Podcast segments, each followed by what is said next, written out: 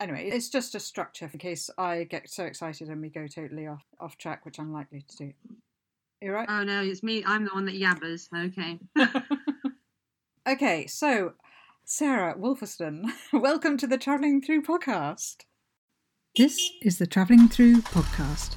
I'm your host, Emma, and today's guest is Sarah Wolferstan. She met and married a Sicilian, and together they set up Alivu Sicily. This is her story about growing olives, olive oil, and the benefits to our health, as well as her views on London, the world, and life.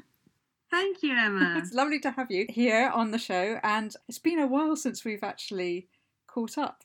Is it like Yeah. five, six years ago, maybe, just before I started the bookshop? Well, my daughter turned seven.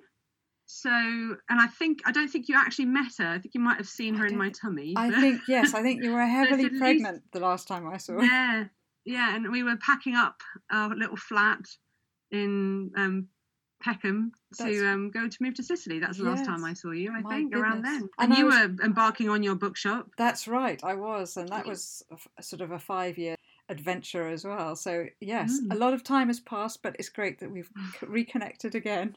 I kind of watched what you were doing on Instagram with your Alivu company Yeah. about olive oil, but we'll come on to that in a sec because I was also trying to remember the first time we actually met, and I think it was in Kosovo, wasn't it, where you were doing your I masters. I don't know if we actually met in Kosovo. I think I met everybody in your team, but you were away those because I was only in Kosovo for three weeks, I think, Right. that okay. time. Yeah. But um, I spoke to lovely Spanish chap, what was his name? Francisco. Yeah. Francisco, that's right, and an Indian guy who was working for Indian Oh, for American, the- Indian for the- Canadian. yeah, that's right. UN. Um, I've forgotten his name now. Gosh, that's right. And then he left actually, and someone else took over from him. But then we we did actually meet in and then yeah when i did my um You were yeah because that stagiaire. was that was my kind of i found out about the council of europe really during that internship even though the my master's going to be about um the un actually and the un in Kosovo, its Yes. mission. But when I got there, and of course I didn't, I wasn't lucky enough to meet you. I met so many people who've talked about the Council of Europe, the Council of Europe, the Council of Europe, and like many British people, I kind of mi- mishmashed the Council of Europe with the, the European Europe, Council or the European Union, and I, and I learned about their standards. But we'd had a lecture, I think, on international standards, and it was one of a zillion organisations. So it was a real eye opener. So I applied for the internship at the Strasbourg headquarters, and that's where we met. So That's I'd right. already sort of heard about you. Yes, on- on the great And uh, then I think I presented you with my MA dissertation, which sort of critiqued international organisations. You did, And, the, and the, the false dichotomy of diversity and universalism. And I think you were like, right, okay, this is of not what it's like when you're actually doing it. And I was like, yeah, I know.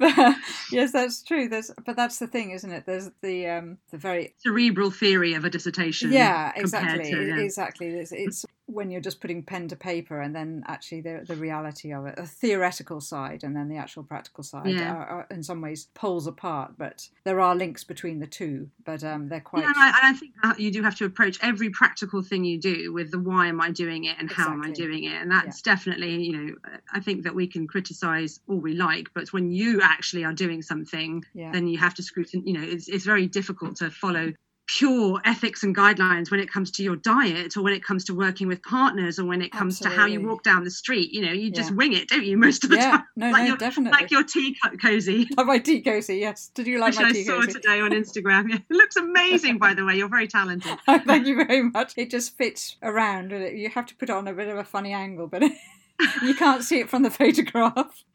anyway, then we met quite a few times in, in Strasbourg. At that point, were you involved in archaeology? What was Yeah, the, so my original degree is archaeology and anthropology, and I did some digs during my university career. You have to to be trained as an archaeologist. And then um, on one of these digs, I met Paolo, who's now my partner, my husband, the father of my children, Yes. um, uh, in Sicily on a dig. Um, and then I travelled a bit in South America because that was kind of my at the time my sort That's of- right. I'd forgotten you did that. yeah, well, we've, we've had lots to- of yeah, we've had lots of long chats about traveling in South America, haven't we? I, I, I discovered South America and traveling at the same time on a gap year, like t- total middle class Brit from the '90s. But um, be- because I'm mixed heritage, mixed ethnicity, there's um, always been a bit of me which has wanted to sort of explore the rest of the world, travel. My parents were travelers. My my mum Yeah. is originally from Egypt, That's but she's Maltese heritage. Yeah. She'd never been to Malta because, like mo- many in the Maltese diaspora, I mean, Malta is tiny, Yes. and it's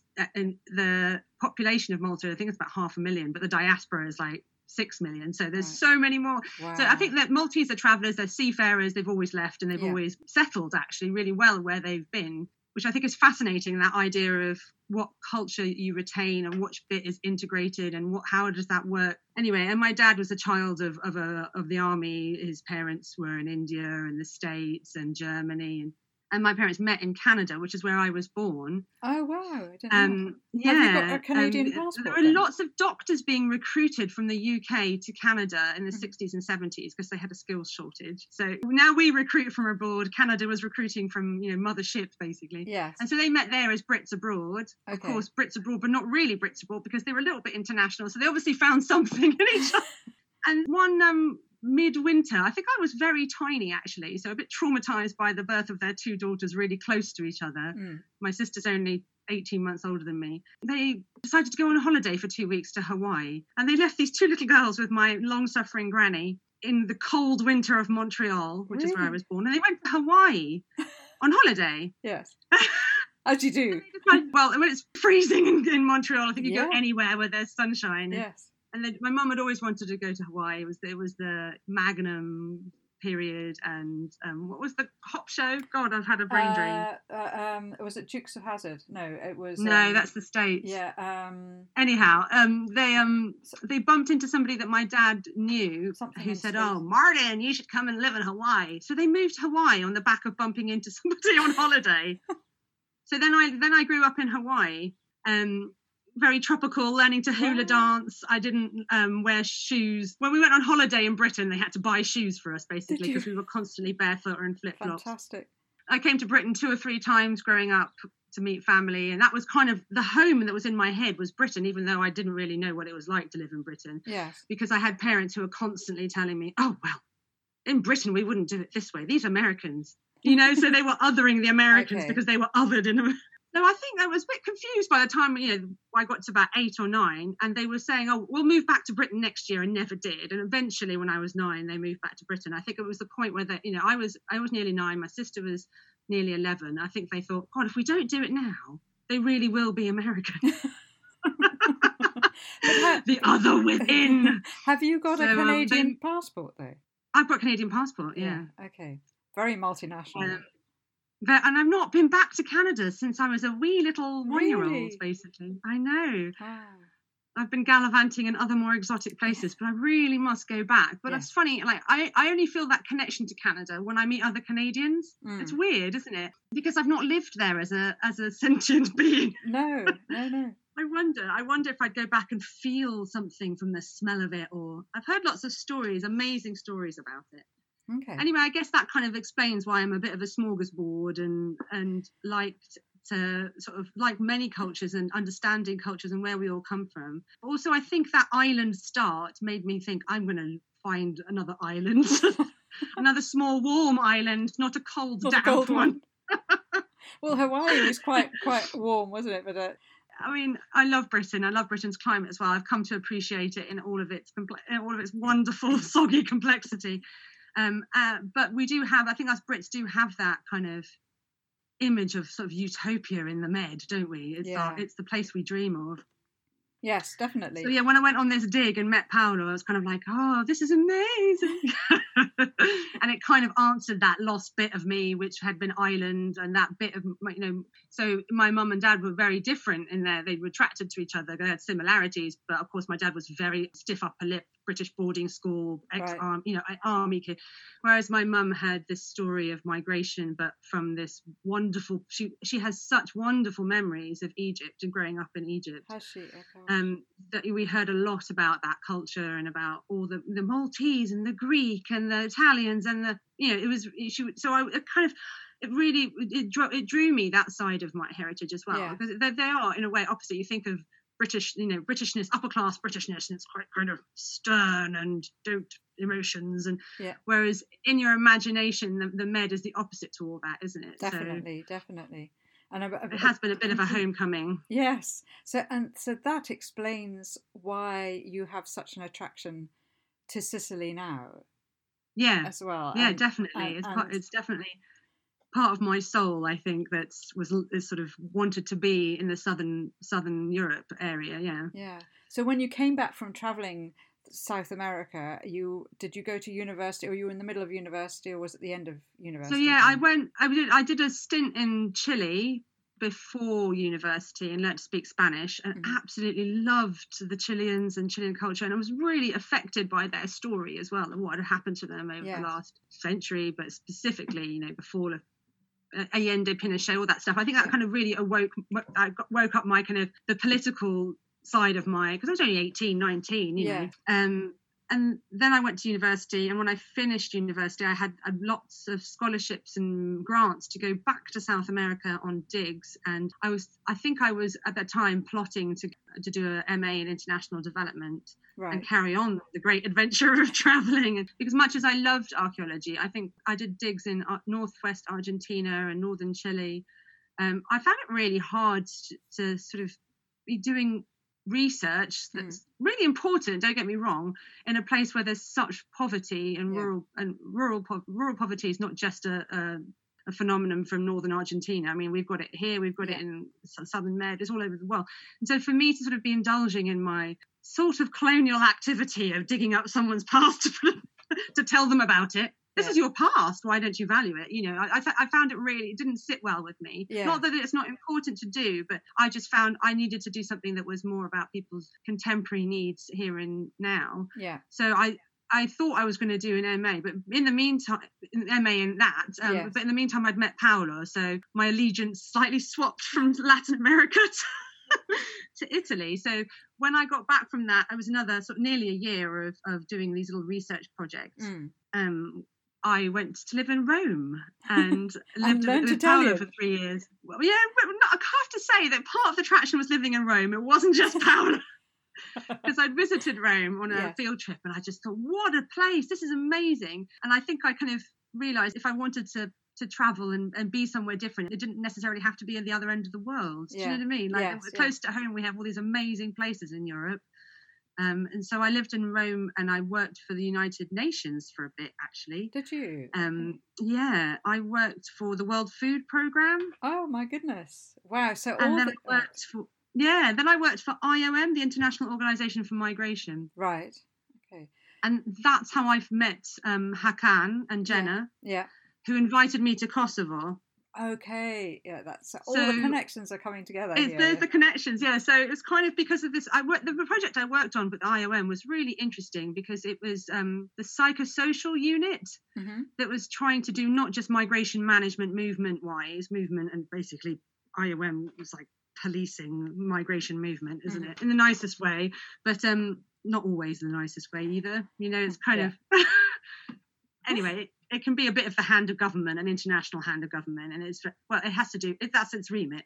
But this little unit was a bit of a wild card unit because it was run by a um, a psychologist who had a sort of migration background in which he'd gone through more of an anthropology of psychoanalysis. He was more Okay. ethnic narration Yeah. and talking your kind of Jungian, whatever. Yeah. Um, and he was doing emergency interventions in big camps where you didn't have a set up medical mental health team to work with immediate traumas. yeah. And when Kosovo happened, of course, lots of international money flocked to Kosovo, didn't it? So yeah. yeah. they came up with a project. and It was all emergency money in Italy because that's what Italian cooperation is about. They couldn't do anything longer term, so Right. It's hard to do emergency mental health. So they came up with this idea of um, a, a archive of memory. Mhm. So as IDPs and refugees returned to Kosovo, to sometimes places, different places where they lived, or sometimes places where they lived where horrible things had happened, Yes. they came up with this idea of narration and drawing and telling and cooking and and theatre to kind of narrate those memories. To try to not reinforce the sort of victim aggressor binary to get them part you know it was really hard job to do Yeah. because it was so early on it was yes, yes. 2001 i think when they Right. did that project 2001 2002 Okay. so it really so i found it really fascinating how you know looking at the past and, and narrating the past even the far away past you know like Yes, prehistoric past can have this effect of grounding us and helping us to see past a current problem or Yeah. a current trauma or not go see past it but process it in a way that's more healthy Yes, yes. Wow, fasc- that's fascinating because it also it was, So it was also that's how kosovo happened Okay, so that's how that all began. My so goodness, that's how that began yeah So already the tapestry of your past, as it were, or, or your your ancestral roots, uh, was already coming together to do with in terms of food, islands, migration, uh, language. Yeah, And yeah. so- I think I definitely was trying to sort of a little bit find, you know, find out about myself when I more I got interested in in migration and storytelling and stories and narration. I think it was a bit of me that was, you know, trying to work out which which part of me was British and which part of me was from somewhere else. And I guess when you come to Britain when you're nearly a teenager, when you move anyway when you're nearly a teenager, it's quite hard to settle down, isn't it? yes, definitely, definitely. Um, so on top of that, people would say, "Oh, you sound a bit American," and I wasn't American. Do you know what I mean? Yeah. But of course, I sounded a bit American, and I felt very different to people. I grew up in when we moved to Britain. We went to Taunton, and hardly anybody that I met in Taunton hadn't been born in Taunton. so people were a little bit weirded out, you Yeah, know. So I Um, mean, it was a, that must have been very difficult, in fact, because when everybody's from one place like that Mm. and only know one place, and you had Mm. already had that wealth of experience of moving around and traveling, as, Yeah. as it were, your perspective on life would be very different. Yeah, I think um yeah, definitely connect when with people who are on your London London focus of your podcast that say Mm. there's a place for everybody in London and we've all got stories, migration stories because we do even in Taunton, but you know, um, and increasingly more so in Yes, small market yeah. towns in Britain. But um, I guess there's sort of mainstream narratives like of, of oh yeah my family's been here for years and if you don't have that one you don't say you know Exactly, exactly. Yes. or if you do then you run you're running a gauntlet of, of, of perhaps intimidating people i found that i mean i love i live in malmesbury now in north wiltshire after rome we were 12 Mm. 13 years in london and we met up in london That's right, when yes, you left yes. quite a lot we were good at it's funny you're good at connecting with your tribe in london yeah because you kind of have to don't you it's so big it is. um, that you kind of will travel three miles slash an hour across, across London to meet up with people, and you keep those connections alive because it's, it, it helps you to survive the the maelstrom of London. the you chaos know? of the chaos of London. It, it, no, you're Yeah. absolutely right, and you're always trying to connect with people that you feel an affinity with because that's important Hmm. for your survival as well as how you live in in a big city. I think, and it's Hmm. it's rare that in a big city that all your friends or the people that that you have an affinity with are all in one area unless you as a group all move to one area which is yeah, very no, un- which, unlikely, which given like the varieties of incomes that we're on in London and the, you know the way that London works, I know that there are mixed areas in London where there's a massive house next to a, a tiny flat. It- Mm. it- compared to other cities, it's actually got quite um, a patchwork of, of of sort of posh and not posh. Do you know what I mean? yes yeah But grossly speaking, you know, as as you get older and start having kids, there is a bit of a movement north and west for people who can afford it. You know, not always. But when we decided to move to Sicily, we knew in our heart of hearts that we probably wouldn't stay in Sicily forever. Mm. Um, but that when we came back, it probably wouldn't be to Mm. London because working in archaeology and I, I was working at the time after the council i got so i worked for the council of europe when i met you and then i carried on a little consultancy contracts with the council of europe but i found a kind of home for my consultancy within my former master's team so i did my master's at the end in cultural heritage studies which Right. is when, when i met you yes at ucl the institute of archaeology yes yeah and then yeah so then when i came back from strasbourg with these little diddy contracts i worked for a year for a, a building heritage consultant because he had been an expert for the council of europe before Right, paul okay. Drury. so he was in touch with the council of europe as an expert and took me on as a first you know to work together on these expertise but then the crisis hit 2008 and i, I managed to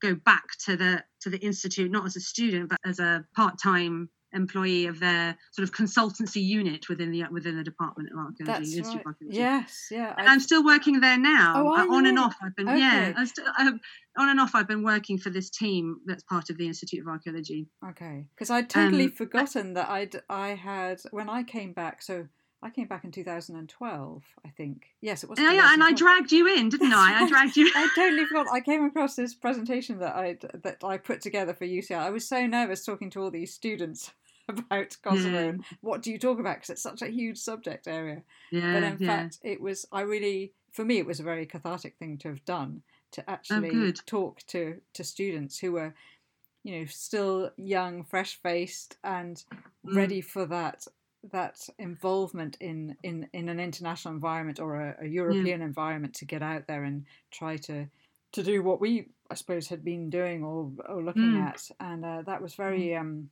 it was very rewarding as well to to see so many young people ready to take on that opportunity. But I mean I don't know that it's an interesting question now. I don't know whether you know the answer to is how with with the current situation and with all the migration issues that we've had uh, or Europe are, are facing, how Mm. how this has affected things like general projects like the archaeology projects and doing things like that. Has it? In terms of research, I think that um, I think we're still part of Europe, the Horizon 2020 program. We're still we're sort of signed up to it, but I, I'm not sure whether that's because of funding agreements. Rather, you know, Okay.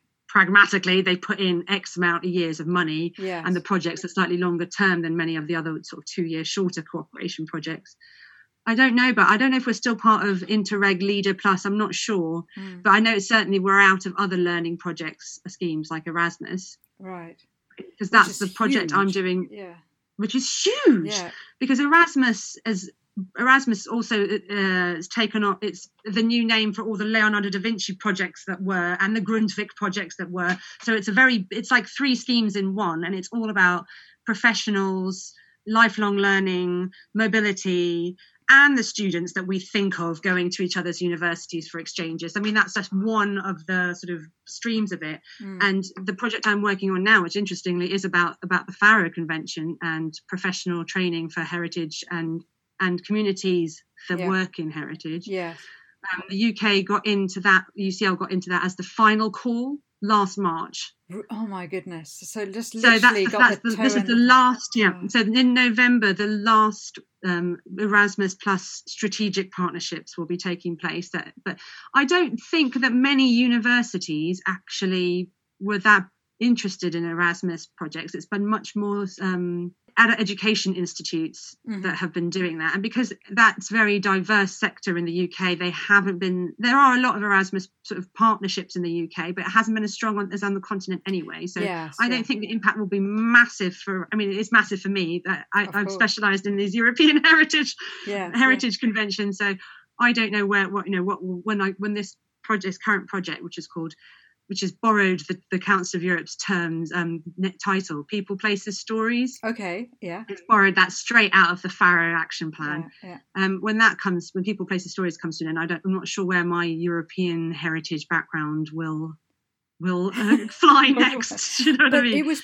through Erasmus also that you you got a scholarship to do to, to learn about olive oil or about olives. That's right, exactly. So when when um so I was ticking away with the UCL projects for Yes. you know I brought you in for a seminar on archaeology and development and I was working on a, an Erasmus project actually called Educate which was for entrepreneurs young entrepreneurs to get training in the cultural creative sector hmm um, and I so we got all these lovely really enthusiastic graduates and I'm sure I think I talked to you about it because I thought your bookshop would be an amazing host organization but you weren't That's quite ready right. to open up Yes, I know. um, but you gave me some really good tips of other cultural projects that were going on, foods and travel, and and I think we put somebody in one of your.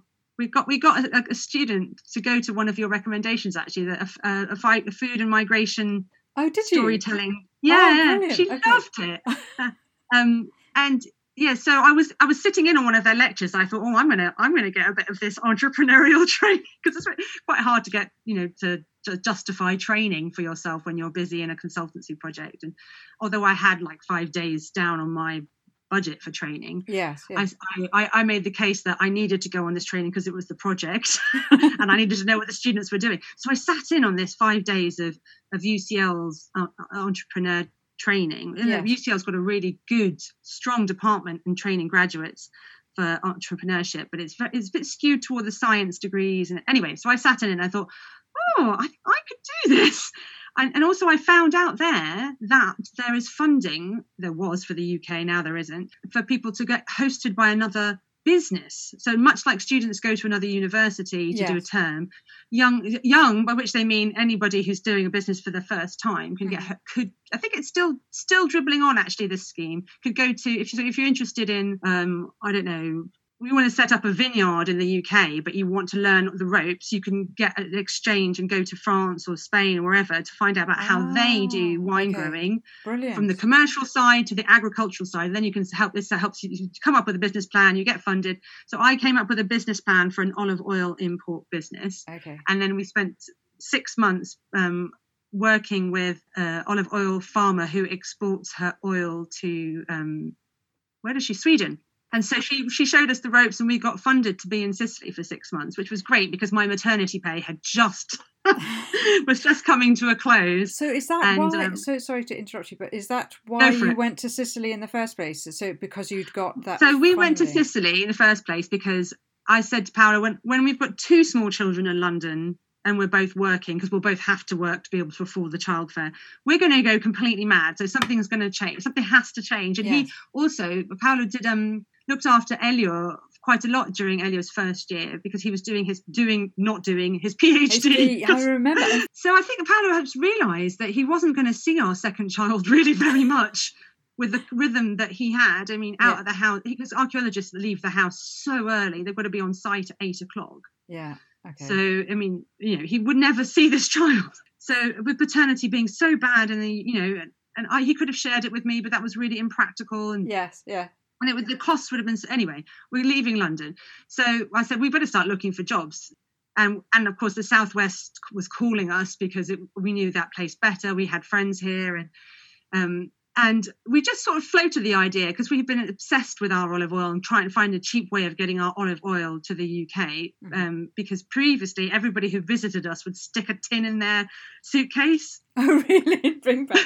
in fact, maybe we need to backtrack a bit on that as well. But yeah. about the whole olive oil thing and how that came about, because we've yeah okay. Of, we've well, I'll backtrack. So pa- Paolo's family is uh, is were farmers, like small scale tiny, you know, little farm here, little farm there. Um, but of course, Sicily's gone through massive demographic change um, yes. and a, a massive uh, lifestyle change in a way in the last 50 years. So your grandparents went to school, finished school. They finished school, which which means they went to they were 14. Mm-hmm. My goodness. And then got yeah, and then they got their trades uh, or yeah. their went back to the farm. You know, so Paolo's grand on one side, his grandfather was a butcher and had masses of land for his animals. Mm-hmm. With his seven brothers or eight goodness. brothers, I can't remember how many were. I think there was I think there were seven of them in total. And um, on the other side of the family, there were peasant farmers basically with with a few fields.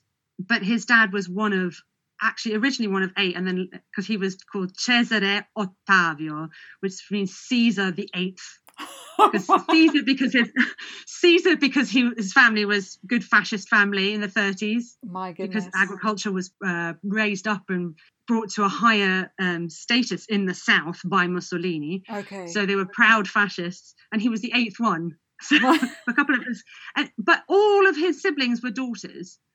So they gradually, the father and mother decided just to educate the daughters, selling off the land. Right. So now they've got one field left from that side of the family, oh, wow. which has got olive trees on it. Right. So it's quite an emotional field for that of side of the course, family because yeah. it's the one bit. yes, it's your connection. Part of their right, you know. Yeah.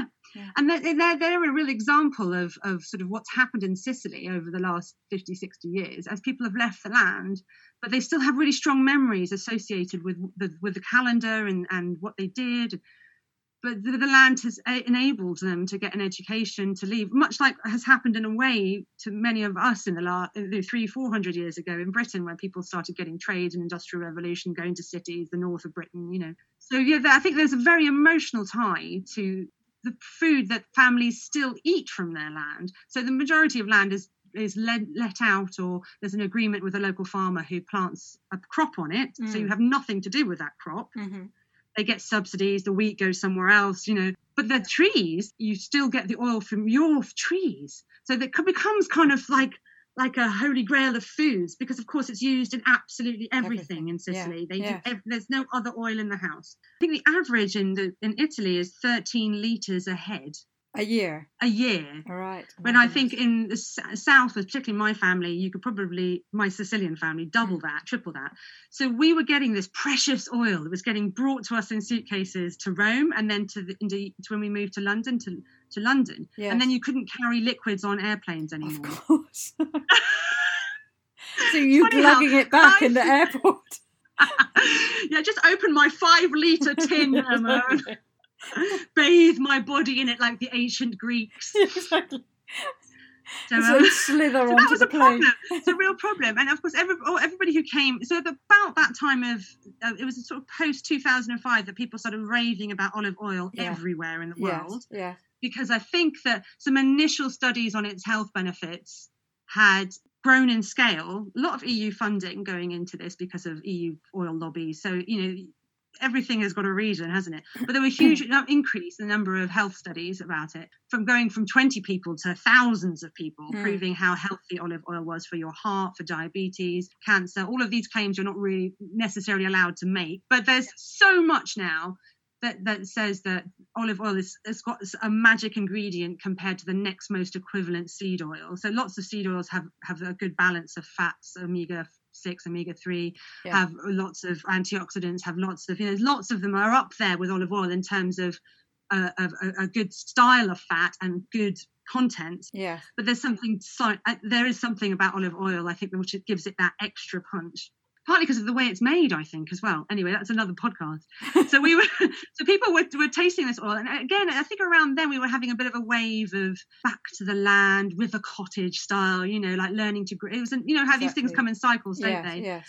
And so I think we were really romantically taken by that idea of our olive oil, which is such a high value commodity within the family, within the culture. Mm-hmm and the fact that we were trying to leave London where we felt out of control of so many things in terms of the cost of living and, and well-being and and so we said, okay, let's go to Sicily. We've got a house in Sicily that we could sort of resuscitate because you can't sell houses in inland Sicily or people are giving them away. Right. That's another podcast, That's, the one euro house scheme. Yes. Exactly. there's, there's such depressed economies that people are giving away houses because it costs them more to pay tax on their house mm. than it does mm. that they could ever get income from it, even renting it. So there's an empty house that Paolo's family couldn't sell. And we said, well, we'll move to it. And, and then we can decide we can apply to jobs in the UK from there, yes. or if we can make a go of it with olive oil business, we can try to do a bit of olive oil business. We had no idea really. We just had two small children and we were exhausted. So we wanted family around us. Yes. And so that's how it came about. It's quite accidental. Let's just go for a few months and see what happens. But um, when the Erasmus funding happened, and we met this lovely lady who set up her olive oil business, she's called Dora Dora farm in Sicily, mm. Vincenza, she's recommended that we do a few courses and that we read a few books and we were totally smitten by olive oil culture. Head over heels with it. We did a pruning course. We did a tasting course. Um, we visited any agronomist who could fit us in to talk about olive oil farming because we wanted to plant two new groves. We considered applying for anyway we just we just took it to the nth degree. And all this was all happening you could do all these courses in sicily? Yeah. And all in italian or were they in yep. english? Oh, okay yes. So yeah. you need your italian do you know? I think there are, there are some expensive versions of all of the above in English, but expensive. Yeah. And because we were there for a year and a half, we saw them, we researched them, and we thought, gosh, we can't. We're not going to spend two thousand pounds a head no. on this.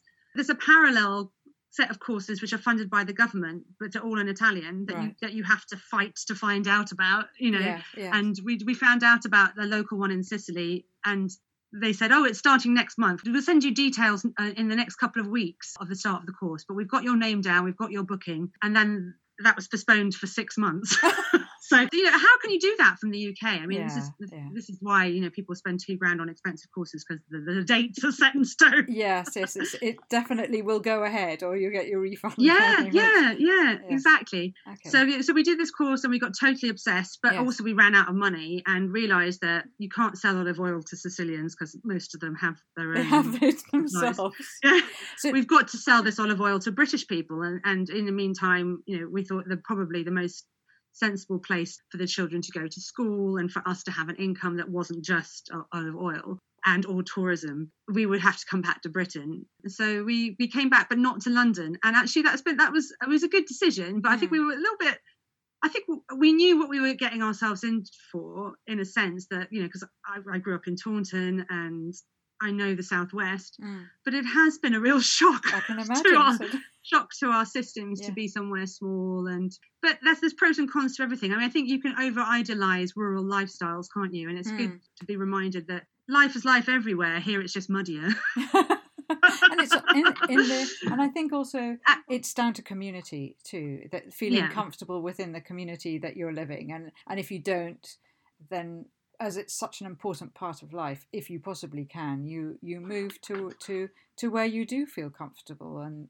yes and no because it also takes time it takes a huge amount of time and i think um, i think one thing that in, in london it doesn't necessarily in london you move around a lot because your tribe moves around a lot so it doesn't Yeah. really matter where you live Yeah. Uh, but once you settle in london then you make friends on your street and in your neighborhood but that doesn't happen overnight does it no, definitely two not. three years Yeah. maybe of walking out the front door and seeing the same people so i think you know it's taken us a bit of time to find our feet here in malmesbury and so we started selling our oil here in these little market towns okay in, what, um, so like a Wiltshire. farmer's market or farmers market Yeah. exactly because we don't have a huge amount of oil so it's not that hard to sell and once we now we've got uh, you know friends that we've made here and friends in london. So we essentially managed to sort of almost pre-sell all of our oil mm. before we've even picked it. Oh my goodness. And when we yeah we don't sort of we're not formal about it. We don't take No. we're, we're rubbish at this sort of thing. We mm. don't take down orders and stuff.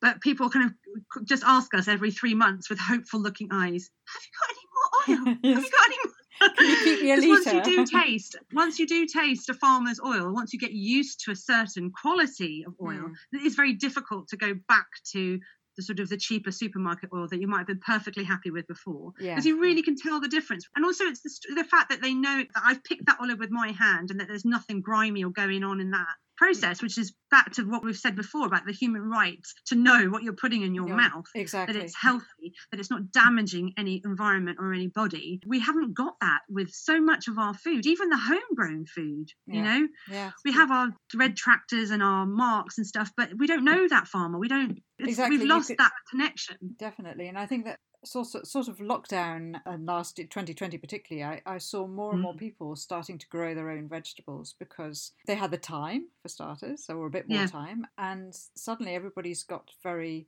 interested or more so in what they're putting in their mouth and they're knowing if, Yeah. if this is coming out of my bit of soil or i mean people Yeah. are even growing things not in soil but by air and Yeah, I um, mean, um, yeah, polyphon, yeah, the water as well. Yeah. yes exactly So I think I think that that hits. You know, the pandemic has brought into relief our concerns about our health, even though the virus. I mean, the virus is connected to the food system, isn't it? Of course it is, Yeah. but not in our homegrown food system. yes But the impacts of it has been very much telling on our own homegrown food system, and we realise how reliant we are on big supermarkets. yeah And we don't. And there's something that's whilst you can kind of keep your blinkers on, that's fine. But as soon as the blinkers come off, you realise I don't want to be so reliant on exactly on you know the five big supermarkets.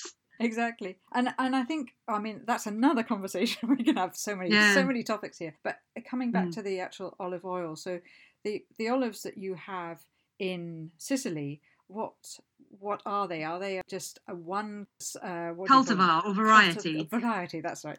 Um, so, so little I know, um, but I'm willing to learn. Um, yes, cultivar of of variety of of olive, and what makes your particular olive oil special, shall we say? Special. Yes. Well, so there's a Or- or joke that, in, that in Italy that everybody says that their grandfather's oil is the best. Oh, really?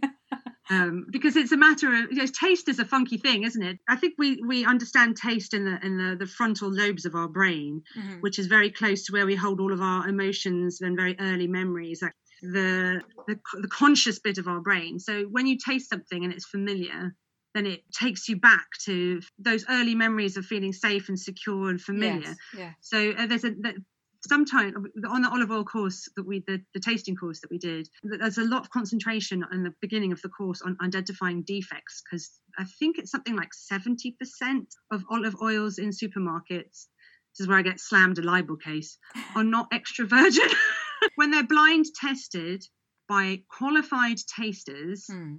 Um, they are identified. So without any sort of knowledge bias, because you don't know what you're tasting, 70% of them are no longer, even if they were at the start, extra virgin. So when you do a course, you spend a lot of time working out defects. Because if an extra virgin olive oil, even if its acidity is fine, if it's it's done cold and all the, you know, followed Yeah. all the rules, at the point when it was bottled, it could be extra virgin. They can fall away quite quickly from that standard Right. because of storage issues.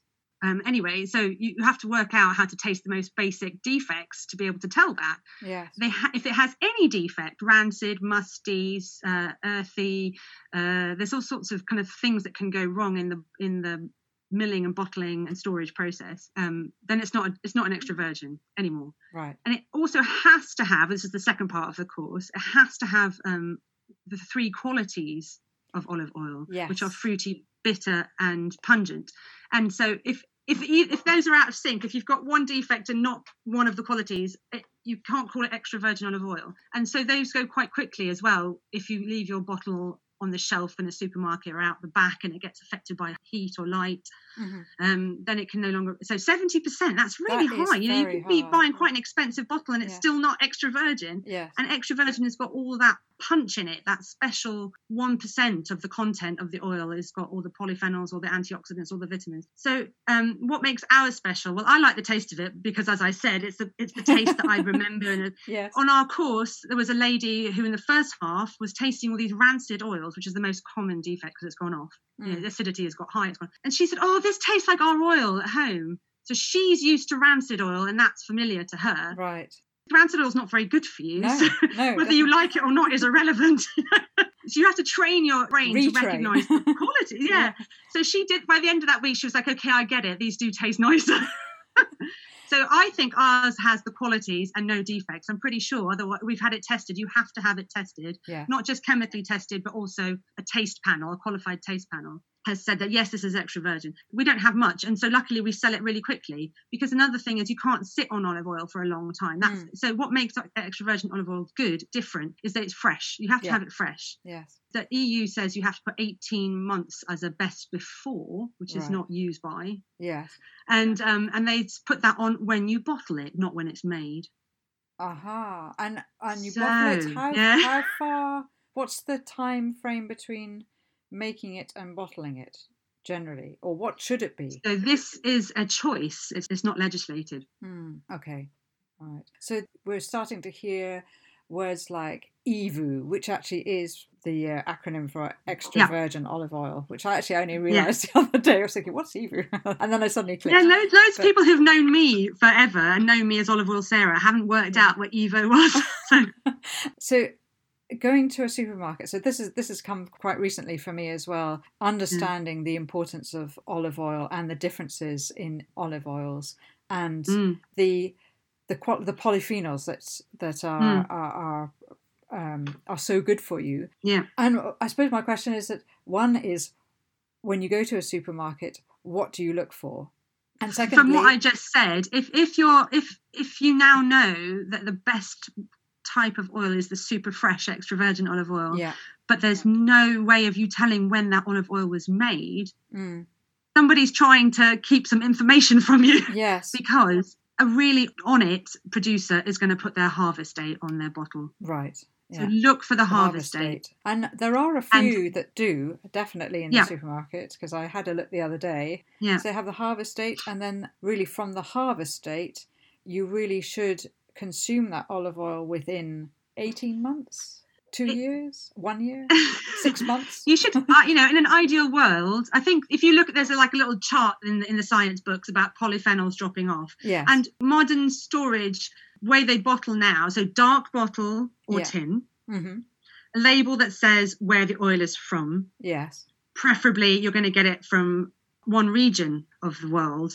So now they've got other they've got um, names like PDO, DOP, Mm-hmm. this protected origin, and IGP, which is a, uh, a geographic region like Sicily. Yeah. So that's uh, the harvest date. So, so actually, it can store really well because Yeah. it's, it's a very stable thing.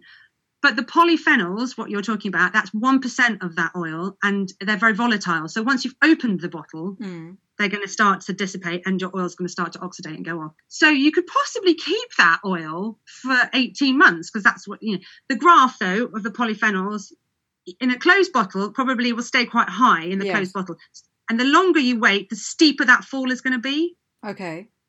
So then it's kind of like a maths game. Anyway, the point is, once you've opened the bottle, whether it's six months old or 18 months old, the quicker you can finish it, the more benefit you're going to get. Okay. And you keep the bottle shut. You keep it away from heat and light. Heat and light. Yes. But then it's then you're just positioning yourself on the curve because a fresher oil will hold the polyphenols better once opened, yes. and older oil will lose them quickly once opened. right. So there's no benefit of you buying. So one of the oils that I'm doing a tasting for a, a travel yeah, I company. was going to. This is really this good. So we would definitely want our listeners to get onto. yeah, if you Google Sarah Wolferstan olive oil or find me on Instagram as Alivu Sicily, uh, I'm going to be doing a talk on extra virgin olive oil and trying two oils, one from Spain and one from Greece, on the 27th of February. So I think you have to sign up by the 26th on Context Travels website or, my, Okay. or find Alivu Sicily on Instagram. I will put the, the links in the show notes so they Fantastic. they can, they can get to So that. one of the oils I've bought, and I think you've had it as well, Emma, Mm. is um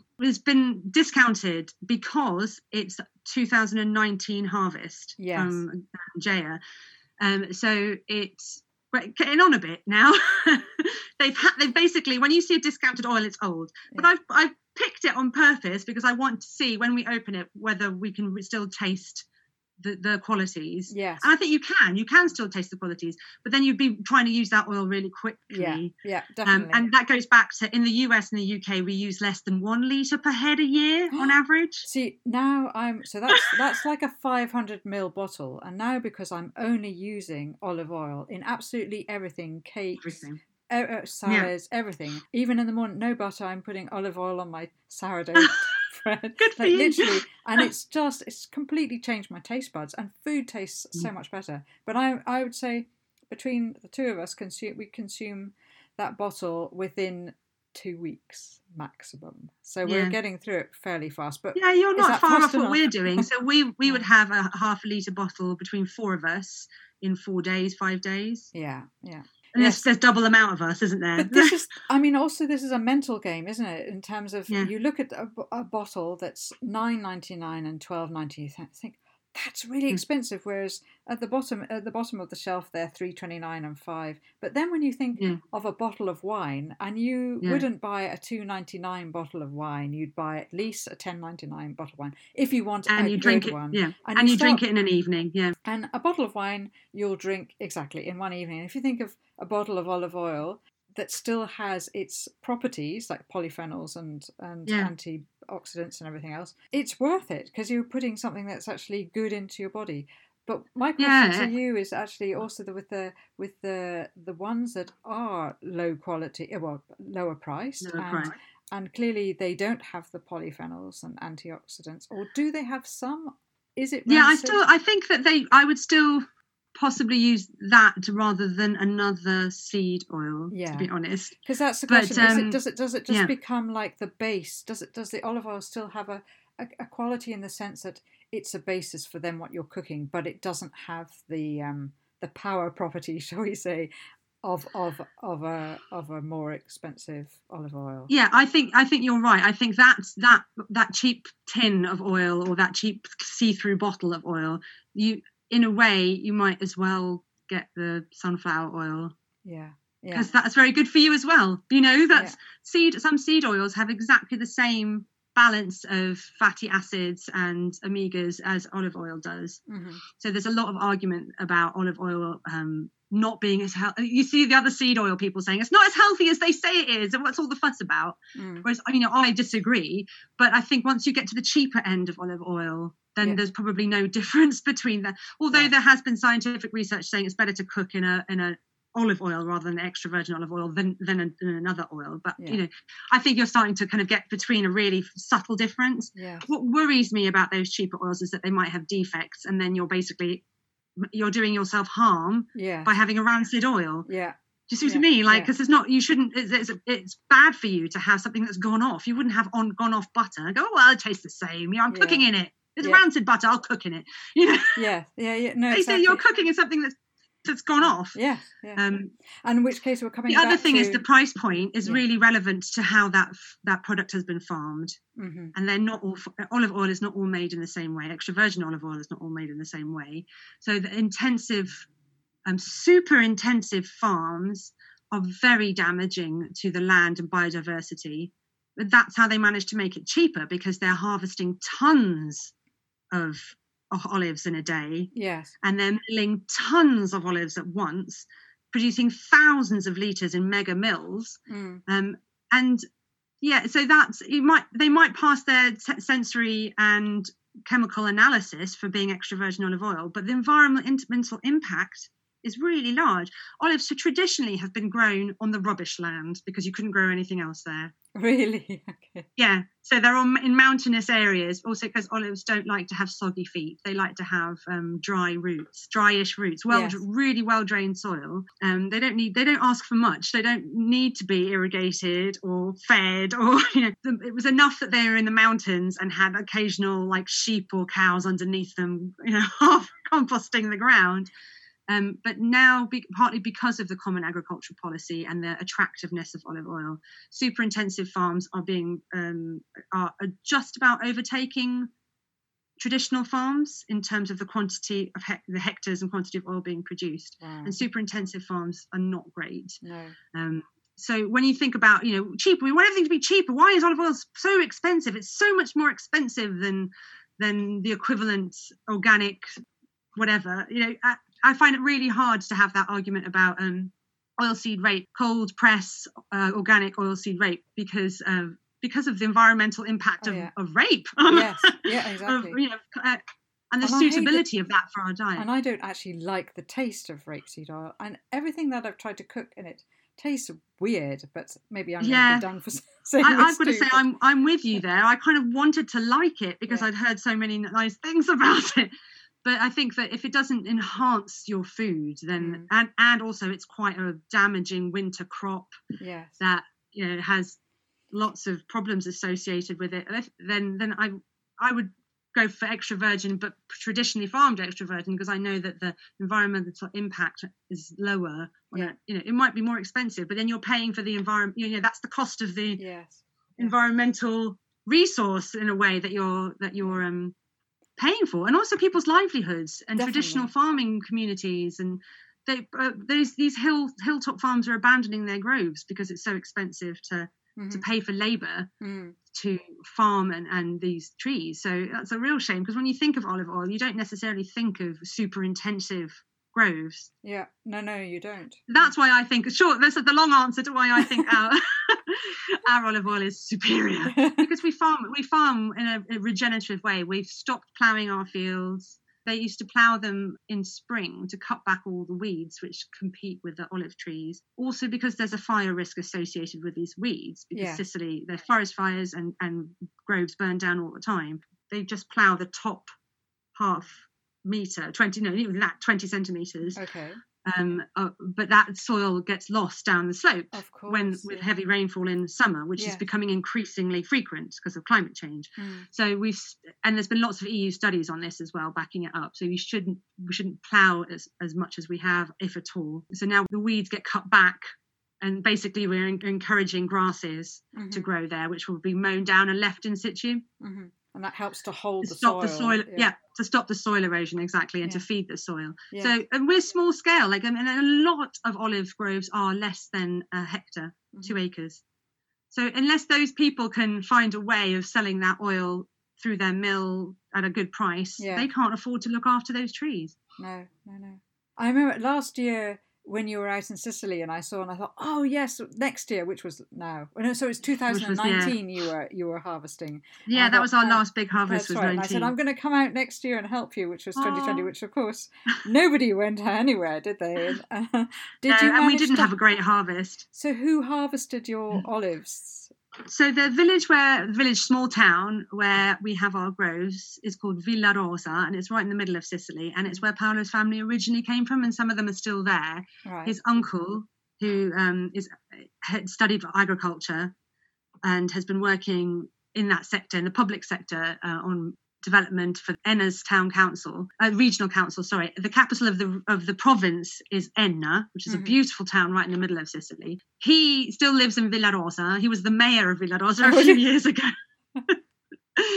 so he um, he went out there. I mean, he's retired now. He's in his late sixties. He still has a lot of farmland that he manages with his cousins. So we managed to get some labourers to come and help us. So we paid for people to harvest our olives this year, okay. and we're paying the same um, work farm worker to prune our trees this year, which is really upsetting because usually we prune our trees ourselves as well. And what time, We've got about 300, 380 trees. Oh, wow. 190 of them are very young. We planted them when the kids were born, very oh, romantically. Yes, that's lovely. so they still need pruning, but we're very yeah. precious about it because we want them to have a particular shape and style that, mm-hmm. you know, the, the pruning decision is it's very creative pruning and it's, and it's I love it. And in fact, I've become a gardener here in the UK in the last three years because I, I love pruning so much.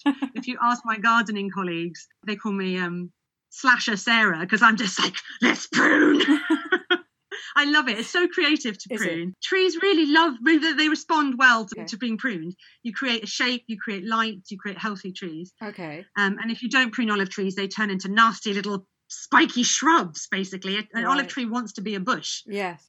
So um, okay. um, so yes uh, we haven't been able to do any of those things but hopefully ne- this october 2021 they'll let us travel and we hope to have something to harvest although the year after you prune there are less olives anyway naturally because okay. olives grow on the second year of growth. Right okay. A bit like your raspberries you know you have to leave canes. Yes yes yeah yes my goodness, it's a job, really, isn't it? It is a total job, and I wish that we could kind of be there and survive on a skeleton income because because Sicily has so much potential for olive oil tourism and gastronomical tourism, and it is starting to happen. There are some really good things happening uh, yeah. all over the southern Med as people have caught hold of the idea of the Mediterranean diet and the fact that if you want to eat well and you respect that culture you have to know where to get that product otherwise yeah. you're just buying into something that's marketing yes yes so while you've been here you yeah. you've become an olive oil is it ambassador or I think that's the that's the right term. I'm sort of flirting with the I idea like of sommelier idea. as well because mm. it's it's a new and growing profession to help people choose different types of oil, extra virgin olive oils yes. for different foods because there's so many varieties of olive tree out there. There's well, they're all Olea Europaea, but then the net, you know, a bit like we have a, how many types of roses? There are that many. There is about 700 types of at least wow. of uh, olive tree, um, and Sicily, Italy has a, about 500 of them and My Sicily goodness. has about 70 of them. So it's very rich. Yes. And it's become super trendy and uh, to have monovarietals. And the fact mm. the two oils that we'll be tasting in my context travel talk are monovarietals. But bear in mind that monovarietals are probably slightly more on the intensive side of farming. Are um, they? Okay. Because they're more recent, yeah. Because traditionally you wouldn't have just one variety. In fact, you can't just have one variety because mm. you need to have a pollinator like okay. apple trees. Of course, yeah. Um, but if you, you you you intersperse your pollinators and you separate them from the harvest, ridiculously, uh, you know, you'd have to. It has to be on a scale for this to be practical. Essentially, yeah, yes. Traditional farms will have a number of varieties. They won't even know what they are. In fact, our farm. You've asked this was your first question you asked me. What makes yours special? Is it just one variety? Yeah. Well, we've got about eighty trees that are hundreds of year, years old. There's probably different oh, varieties on that tree. Yeah. One tree can be like a family of varieties because you graft a branch onto the wild olive rootstock. Okay. So who knows? We'd have to DNA analysis different branches. but that's that's then that not going to happen. that is the beauty of of each each individual farm. Everyone will have its exactly. own taste. So I think that's that's part exactly. of the part of the enjoyment of having olive oil is that there is exactly. no one. And what's the, the sort of the weird thing about supermarket food is that it's we want to have a variety of tastes, yet we want the food to taste the same, so you know what you're buying. Mm. And it's actually the, the opposite is the case Mm. because my olives, I, so we've, we've the ones we planted, we know what they are, but there's this, but basically we know we know for sure that all of our olive varieties are Sicilian because what nobody would have brought trees from some would have been pointless to bring trees from somewhere else. You know, they're local. They're from the nursery down the road or from that person over there who had some spare trees. You know, and in our grove, some trees will produce more one year. And Mhm. others will be resting. Some will have fared better against the olive oil fly, and Mm. some will have dropped, Yeah. depending on when they come to maturity, because they all come to maturity at slightly different times. So my oil will taste different from year to year. It will have a broadly familiar taste of Sicilian extra virgin olive oils, which are light to medium Right. strength Yes. so in terms of that bitterness, pepperiness, fruitiness. And they kind of are unified in a they taste of fresh cut grass and green tomatoes. That's basically Sicilian olive oils Mhm. with with changes, you know, but they will change year on year. So Yeah. that so when you have my oil, you'll recognize it, but it could be different this year compared to last year, you know. And that's genuine, that's authentic, that's how it should be. You know, Cool. your courgettes, one courgette tastes different to the next one from the same plant. Well, exactly. I mean, that, and that is that's organic growing, really, isn't it? That's Yeah, that is, yeah. that- and it's going. We've we've kind of been um, conditioned almost by the supermarket that Mm. everything has to be a certain shape, size, and if it doesn't, then there's something wrong with it. Whereas it should, it's actually the other way around. Yeah. So, So in, Yeah. in a supermarket, if you want to kind of start finding your way around olive oils, knowing that how to buy it with a dark tin or la- uh, dark tin or bottle with a label that has a harvest, Yeah. um, looking to see where the olives come from. If you wanted to start getting a bit of a vocabulary in your brain of taste, then you could try. Oh, my, it says my battery is going to run out Oops. in a minute. Just a second. yeah, sure. You could, um, if you start with some monovarieties to get a taste for them, but find at a farmer's market or online producers who bring their own olive oil across, and there are a fair few actually, Yeah, yes. and try and try their olive oil. Once Yeah. you kind of know what the monovarieties or the PDOs, DOPs, IGPs taste like, and that's a, a mark of quality. Then switch to to buying direct from the producer as soon as you can, Mm. um, and form a relationship with them and and they'll tell you oh look look i didn't get a harvest this year. If they always have olive oil be suspicious. Okay, because they're a year do you know what i mean?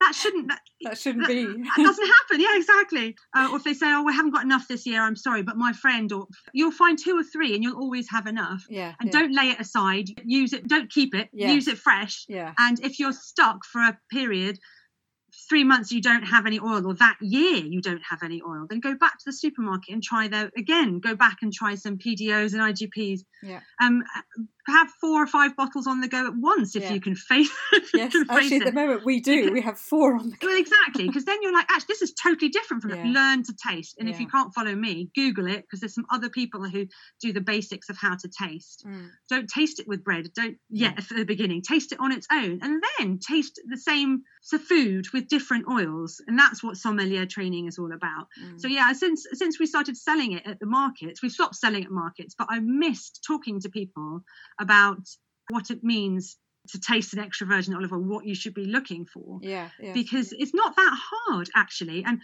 I, I would surprise people. I would say, you know, come and have a shot of olive oil, but you've never had a shot of olive oil to get them to come because people would be like, no, I- you know, it's 11 Ugh, o'clock in the morning. I, I've just eaten. I'm like, what are you talking about? I'm just asking you to have a sip. It is a high calorie. You do get quite full with olive oil, which is Mm. quite nice. If you need a snack, it's probably healthier for you to have bread and oil rather Yeah. than cheese and crackers. You Yeah. know, like you fill up really quickly on it. So yeah, they would be tasting it and, and be amazed that with just with me at five minutes saying, warm it up, sniff it, slurp it, breathe out, feel it on the back of your throat. Those are the qualities. Can you taste something that's a little bit like paint stripper or sweaty socks? That's a defect. Or sometimes I would bring the end of an of a I can't even say the brand, but Okay. you know, the, the two or three brands that are always super cheap at the end of the supermarket um, aisle. I would bring them from the end of a tasting that I'd done with some friends and say, try this one. This is a really cheap. You probably have this one at home for cooking, don't you? Don't cook in it. Please don't cook in it. and they would taste that really kind of unpleasant, yeah, yeah. s- sweaty, or, you know, they smell it. Oh, I don't want to eat that now. Yeah. And you can really quickly smell and taste a good extra virgin olive oil Okay. and then then you can start to taste the other ones at the supermarket or taste the Borough Market olive oils or the or the Stroud Market olive oils, and, Yeah. and know that actually that is person is doing the legitimate a legitimate thing and not just marketing you a lifestyle. Yeah, You know? yeah, yes. No, no, no. I think it's that's interesting because uh, I mean, olive oil would be the last thing you think you have to actually do a tasting on, but in fact, when we start talking about it, it makes perfect sense that you have to. And then, and- Yeah, and, you yeah. taste, you should taste anyone like you taste a wine and say, does it taste off? And if it does, don't drink it, don't use it. It's, Yeah. it's- Yeah, the olive oil um, marketing industry has very much ad- adopted some of the wine mentality because 30, 40 years ago, wine was horrid, basically. It was only a few really nice wines Mm. Yeah. that nobody could afford. yeah, But now it's got mu- we've got much more knowledgeable. But I think in the same sense with wine, you know how you've got your favorite whites and your favorite reds, and you kind of you do think, oh, we're having this meal tonight. Maybe I'll have that white, not that white. Or maybe you don't. Maybe you're just like, oh, I'm having fish. I'll have white wine. yeah. But yeah. you know you've got three or four favourites exactly. I think obviously if you said that to a wine sommelier in a restaurant, they they'd hit the roof and say, no, you need this particular wine for this particular dish because that's a taste combination which enhances both the experience of the wine and the food. You're like, okay, maybe in a restaurant, but at home. yes, exactly. So on, olive oil sommeliers are yeah.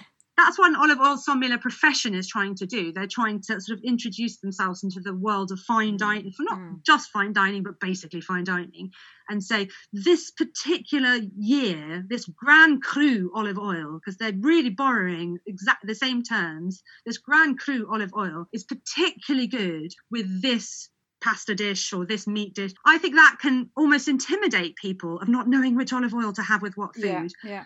Because olive oils aren't you know, they do definitely do it try it but i think once you've got your three or four oils that you know go well with legumes or soups or meat or on your bread Yeah. you possibly don't have to go too mad No, with no, the whole sommelier Exactly, exactly. So actually, so coming on from that food idea, so what if you had to name three foods or three things that you enjoy Ah. eating or drinking with olive oil? Excuse me, I'm losing my voice. What would it be? Uh, it's a hard question because, as you said earlier, the Mediterranean diet has olive oil in everything. Yeah, but um, we really love putting it raw onto our soups or our lentils because honestly you get this aroma of the Mm. oil and the food Mm. tastes so much nicer because you've got this fresh vegetable taste coming from it that Yeah. maybe wasn't in your leek and potato soup or your or your lentil soup and so i think that's really satisfying because it makes you think oh gosh this olive oil is making my food so, so much just nicer you just drizzle it over the top then. Oh yeah, I read something on Instagram yesterday. It was nice. pour, don't drizzle, pour, and I love. I love that because one of the things that I noticed on uh, uh, my market stall experiences where somebody would buy my oil in December and then they'd walk past me in June and I may or may not recognize them. I go, come and try my olive oil. Have you tried real extra virgin olive oil? And they go, oh, but, I, but don't you remember? I bought a bottle in December. Oh, oh, I'm sorry. Oh, we've got so many faces.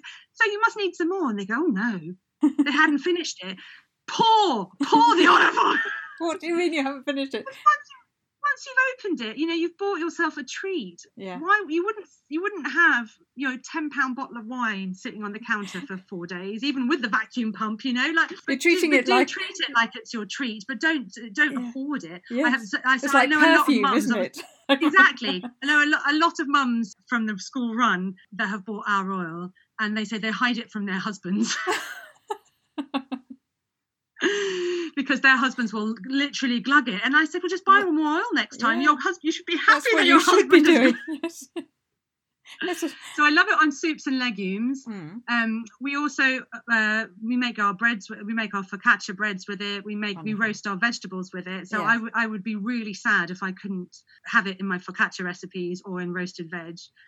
Um, and then we haven't done too much making our cakes with it, I have to say. So although I hear that's a really grand thing to do, but yeah, bruschetta. Bruschetta is the obvious thing, isn't it? When you um, yeah. chop up tomatoes, garlic, and mint, and then have your bruschetta. Another dish that which would not work with any other food, um, any other dressing, is orange salad. So in the winter, there are so many oranges in Sicily, you're falling over them. Mm. Um, and if you can get hold of some s- seasonal uh, Sicilian oranges, they're Yeah. a real treat. They're so tasty. They've got a lot of personality because I think we, we in the Common Agricultural Policy we, we've all got a lot of Spanish olives, haven't we? And Yes, yeah. the varieties are more limited. The Italian olives, Sicilian olives are, are really the red blood oranges. And anyway, you kind of you don't think of it, do you, having oranges and olive oil? But the, it is magnificent. So you sort of Mm. slice your oranges Yeah. in a pretty pattern along the along the centre, so you can have these gorgeous circles. And then the Sicilians quite often chop up spring onions. Yeah. Capers, but not the vinegary capers, Okay, the okay. salty capers. So you have to wa- wash off the salt, obviously. Put that on top, and and then glug, pause some really fresh, grassy, fresh green Oh, tomato sounds- olive oil yeah. on top, and have an orange salad. So it's quite a typical thing, an orange salad. And it's amazing, Okay. and that wouldn't work without. You can't put dressing or mayonnaise No. on that. It can't I- be anything else, you know. Yes. I think the only orange salad I've had is orange and then finely slicing with fennel is lovely. Yes, that's another So fennel. The fennels in Sicily are a, sight to Are behold. Oh, They're good. amazing. Yeah. So another recipe is the fennel salad. Mm. Yeah, they, they quite often at the end of a meal just bring out a bowl of fennels, Oh, wow. cleaned and cut, just entire huge. And then you get your fennel instead of getting your apple or your Yeah. and just eat the entire fennel. Oh, and it's one of the biggest things that surprised me about the Mediterranean diet is that without fail, the fruit comes out at the end of the meal, and everybody takes one or two pieces of fruit. Mm, So they've eaten two portions of veg in that meal easily, mm, mm. and then they'll have two bits of fruit just at lunchtime. I mean, obviously they have long lunches, but, yeah, but there's always fruit, and sometimes the fruit is the fennel. This is lovely. That's great. I don't, But I get a bit sad buying them here because they don't taste the same. That's the thing. You've been spoiled, haven't you? yeah, yeah. So that's the yeah. That's the tragedy again of of Yeah. of not being able to grow your own and not having the Yeah. weather. Actually, the climate. not to having. grow But I tried growing fennels last year in my allotment, and it didn't work. And the other thing, which is quintessentially um, Sicilian, is aubergines and peppers. That's the ro- when I said the roast veg.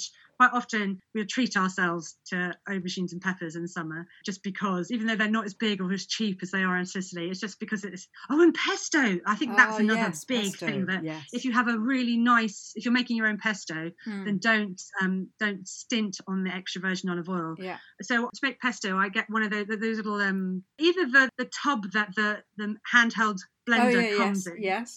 or if you've broken or lost that, then a little plastic measuring jug. Yeah.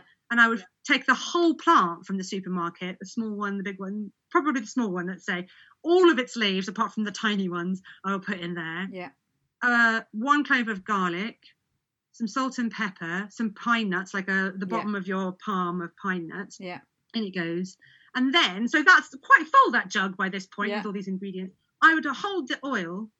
It was it pours down the leaves, and I won't stop until I see about a centimeter, nearly a centimeter of oil at the bottom of that jug. Okay. So that's quite a lot of oil because it's coated, coated all the leaves, coated all your ingredients before it's settled at the Yes. bottom. It's a lot of oil. Yeah. And and it's amazing because you've got that fresh taste of the olive oil with the basil, and it's the taste of summer. Yeah. So again, I don't think I could cope without our olive oil for when I'm making pesto, and we make it every week in the summer. I know you can get basil plants in winter, but it just doesn't feel right to me.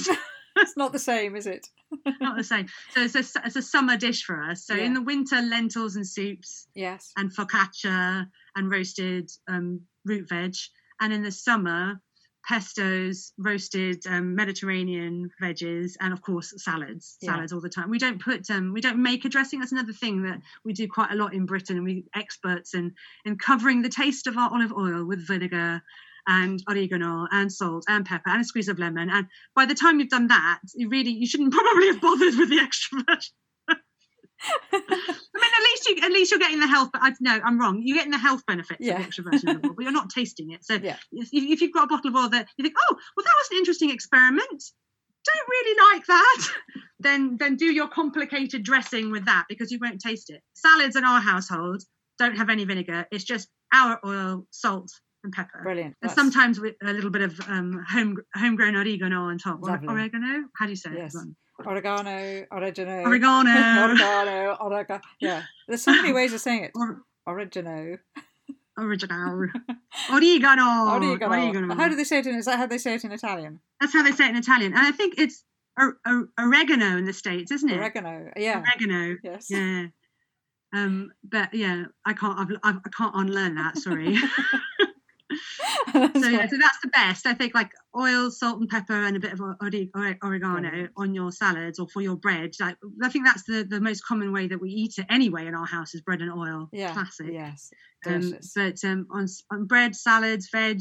Uh, this is why when people say I can't get through a bottle of oil in six months, I think. What are you doing? What, what is it? That... what are you cooking with? Yes. And there's so many chefs now that are showing their dishes throughout the year that are olive oil based. If you follow hashtags on Instagram, um, chefs and, and EVOO, you will see them tagging their dishes, and and, and that's a great thing that chefs are starting to say not just uh, you know use olive oil. They're saying use extra virgin olive oil because yeah. there's a massive difference. So olive oil is the cruddy oil that they can't sell as extra virgin that hasn't passed the test, i.e., it's got defects or no qualities. When you taste qualities, you're tasting the polyphenols. So if you there are no qualities, there are no polyphenols, basically. Yeah, yeah. So they get that oil and then they heat it and strip it of its defects with petrol-based solvents Ooh. and hexane, all those nasty things, to make it a dead oil. So it's literally just fatty acids then. Um, and then they add a percentage. I think it's gone up to make it harder to do. It used to be a minimum of 1% of extra virgin olive oil, but now it's 8 to 10%. They add 8 to 10% of extra virgin olive oil to their dead oil that once but had something what a to do waste with olive. Of, what a waste of the extra virgin olive oil instead of bottling it as Absolutely. The if they didn't put that in, it would taste of nothing. Mm. And before they would, before in the in the years when olive oil fraud was ripe, so you know that luckily it's got better in the last 15 years, they would, and I think some people still do this, color the olive oil with carotene because the, the it's stripped of defects, it doesn't have a color anymore. Mm. And add, um, no, the sorry, chlorophyll. They'd add chlorophyll to make it green, Mm. and they'd add carotene to make it taste of something that's not just, you know, to fool people essentially that they were having something that was good. Mm. And they would uh, they would um, play with the acidity in the lab so that it would pass the, the taste. Now we have to have a sensorial analysis. It has to be tasted because you can identify an adulterated olive oil. You can tell that that's got carotene and chlorophyll. You can see it. You can tell it. Um, so don't buy olive oil. Essentially, don't think, oh well, I'll get that one because Yeah. it's it's. Then you might as well get a seed oil. That that most seed oils are produced in a refinery. Mm. So get that instead at one pound fifty, rather than go through. Yeah, rather than Drinking all those, and olive then oils. yes, and the confusion and that's the thing the confusion between those two products. I think until the 1960s most olive oil was olive oil because it was late harvest it was sent straight to the refinery because we didn't have necessarily the culture in the, major- in the majority of the world to know what extra virgin was anyway.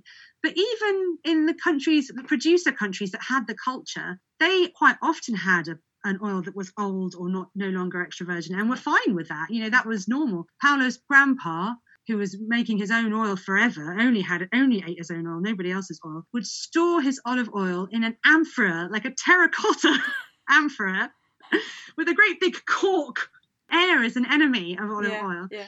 And sometimes, if it didn't taste nice anymore, unsurprisingly, because it's in an uh, amphora with a cork lid, he would put half a lemon in it. You know, the culture of olive oil has changed enormously since the 1960s and 70s, since they've introduced different milling techniques, since they've been able to do things in a clean, hygienic way. So when we say, you know, they've known for centuries how good olive oil is in Italy and Greece, yes, but, you know, there's also ways and ways.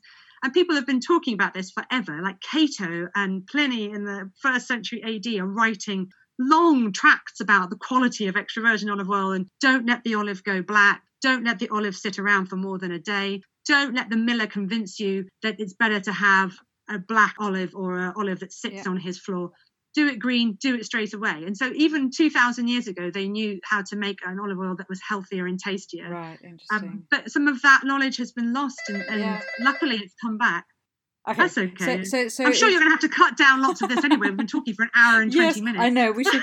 So, Sarah, I think we should probably wrap up the podcast Yes. chat because it's been so fascinating, and I've Of just learned so much more about olive oil. And I'll make sure the podcast listeners get the links to your website, Alivu Sicily. So Alivu Alivu- means olive, in. Sicilian. So alivusicily.com. Right. And on Instagram, we're Alivu Sicily. And Alivu is A L I V U. And you have links to your Saturday discussion on both those links as well.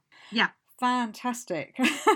well, um, Sarah, oh, actually, I did have one last question for you. For Uh. If you could live anywhere in the world, where would it be? Yeah, it would definitely be Sicily. Would it? It would definitely be Sicily. You'll be I mean, going back there but- to live there permanently at one point, at some point, do you think? Yeah, but I have you have to have a, a get out of Sicily in August clause to that contract. it's very hot. it's very hot. Um, July, August, September are very hot. So unless I can be like, unless I'm living on a boat or can be regularly dunked in water during July, August. Yeah, because that year and a half we lived there, I really appreciated the British climate Did you? more than I can possibly. Because you can't go out. I mean, you go out at 11 o'clock, 10 o'clock, and it's already too late because you mm. just bake. Yeah. It's so hot there. It's so hot. That would be my that would be my ideal because I miss my olive trees. I love going to the field. I love looking after each and every one of them. There's so much I could do. We could Yeah. do so much more. Um, we we have a great uh, link with Paolo's family out there and friends who uh, we can ask we can ask to help us and pay them, you know, Yeah. which is fair enough. You know, part of the trickle down effect of selling our oil here is that we can afford to pay for labour um, and not abandon our trees. But um, Yeah. yeah, I would love to live near my trees and have more Sicilian sea, but it is really hot there Yeah. yeah. and um, yeah, there's a there's a lot of um, a lot of Sicilianness and Sicilian ways of life that you have to adapt to living in Sicily. So you've got to you know make sure you if you do think of living somewhere in the southern med that you take off your rose tinted specs, buy an olive grove. That's a good Yeah. start because. Yes, yes. I would love to help you. Get in touch with me if you want me to buy you an olive grove. Together, we'll make amazing oil. Fantastic. I think I could be your first first in the queue for that one. You've already yeah, I'll help me. you buy a one euro house and an olive grove, and then you know happiness can be found. it's so exciting making olive oil. It's so it's such a lovely way of well, uh, making it growing anything is is amazing. But the good thing about olive trees is they basically do it all themselves. You know, you really don't have to do. Very much. um, you, there are key moments in the year which you have to look after them, but Yes, yes, it's, it's they don't ask very much of you, yeah. especially if you're doing it bucolic, romantic olive trees that are well spaced, proper trees. Yes, wonderful. Well, Sarah, I'd just like to say thank you so much for coming on the Travelling Through podcast and just explaining so much to us about olives and olive oil. You're welcome. and, As, um, as you can probably tell, I get super excited talking about olives. well, I've been totally hooked, I have to say. And um, it would be just wonderful that come October, November, when you're harvesting in 2021, even if it's just a few, there will be a few. It'd be wonderful just to come out and maybe do an update podcast out there in Yay. Sicily. That would be great fun to. yes, to that would be great, and then I could show you some show you my, some one euro houses as well, just Ex- to tempt you. Well, yes, that I could be very well tempted, as you know from my what, what conservation Sicily background. needs, yeah, what Sicily needs is really sensitive people to go and help it have a more sustainable, to join forces with the many Sicilians who are trying to do this, to have a more sustainable way of living in rural areas because it's really beautiful out Yeah, there. yeah. If you haven't been to inland Sicily, it's absolutely gorgeous. The landscapes, the and that's that's proper Sicilian life as well. That by the coast, it's wonderful because you know, but it's quite touristy and, and developed now. Yeah, So um, if you're if you're looking for the the true soul of Sicily, then go inland. go inland. That sounds great to me. I will- see you there in October, November 2021. Fantastic. To my podcast listeners out there, I hope you've enjoyed this podcast and you've been inspired by what Sarah has had to say. Please check out the show notes, and if you're interested on Saturday to tune in to her workshop, come tasting, please do so. She'll be delighted to see you there. Otherwise, there'll be more coming out next week, but until then, take care and thanks for listening.